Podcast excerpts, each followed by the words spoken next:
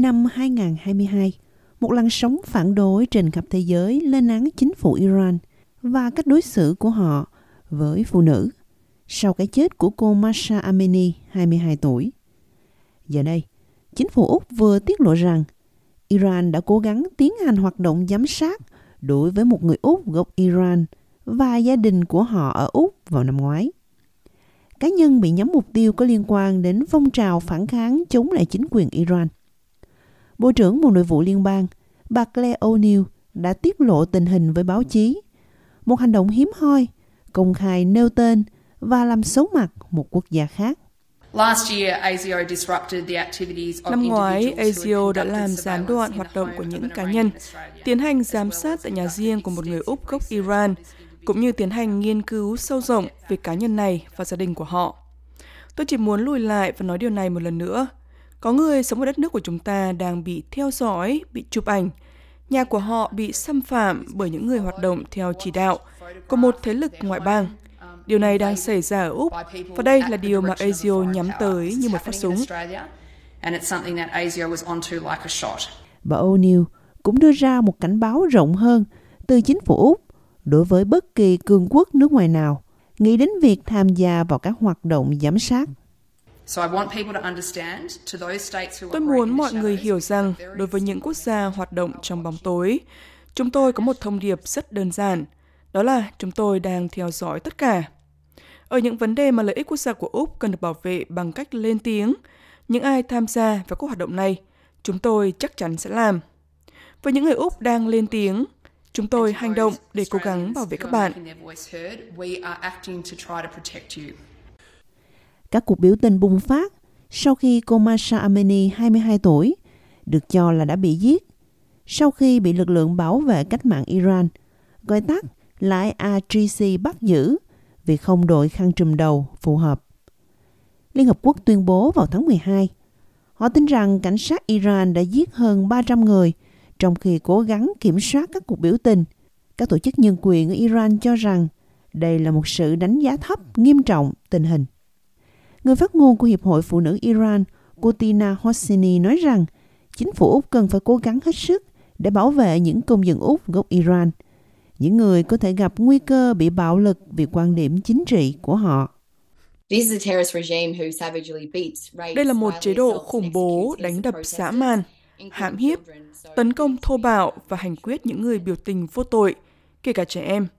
Vì vậy chúng ta cần bảo đảm rằng chúng ta có thể đứng lên chống lại chế độ này và chắc chắn rằng chính phủ của chúng ta và các chính phủ trên khắp thế giới sẽ thực hiện một số những hành động cụ thể để chứng minh cho chế độ này thấy rằng hành vi của họ là không thể chấp nhận được và điều đó không được xảy ra. Ông John Blaxland, giáo sư nghiên cứu tình báo và an ninh quốc tế tại Đại học ANU cho biết, quyết định xác định danh tính Iran là một động thái hiếm gặp nhưng quan trọng.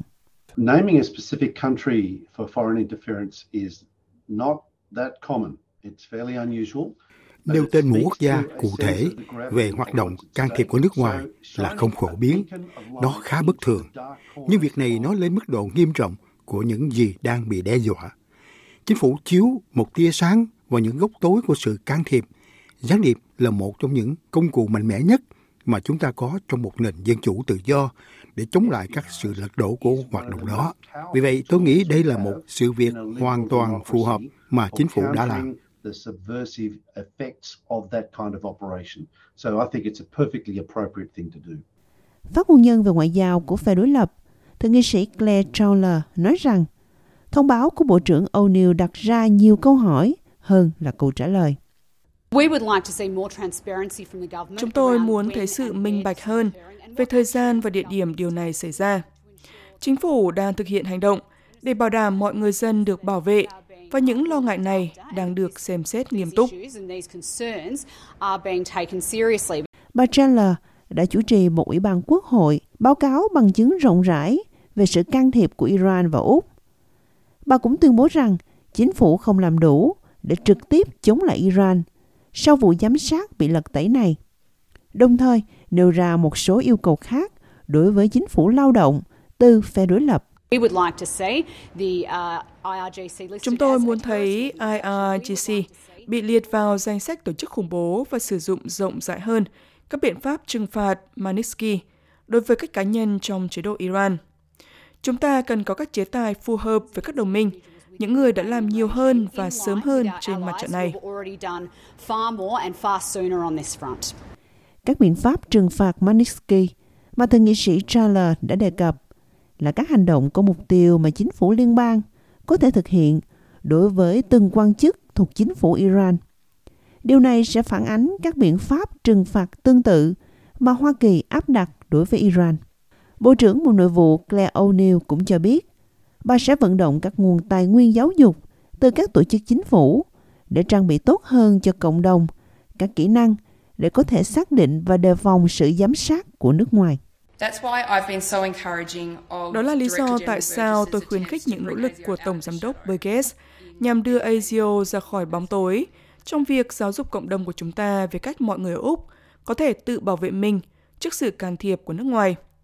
Điều mà chúng ta cần ở Úc là một cộng đồng với những người cảnh giác trước sự can thiệp của nước ngoài, để chúng ta có thể cảnh giác và phát hiện cũng như chống lại sự can thiệp trong tương lai khi nó xảy ra.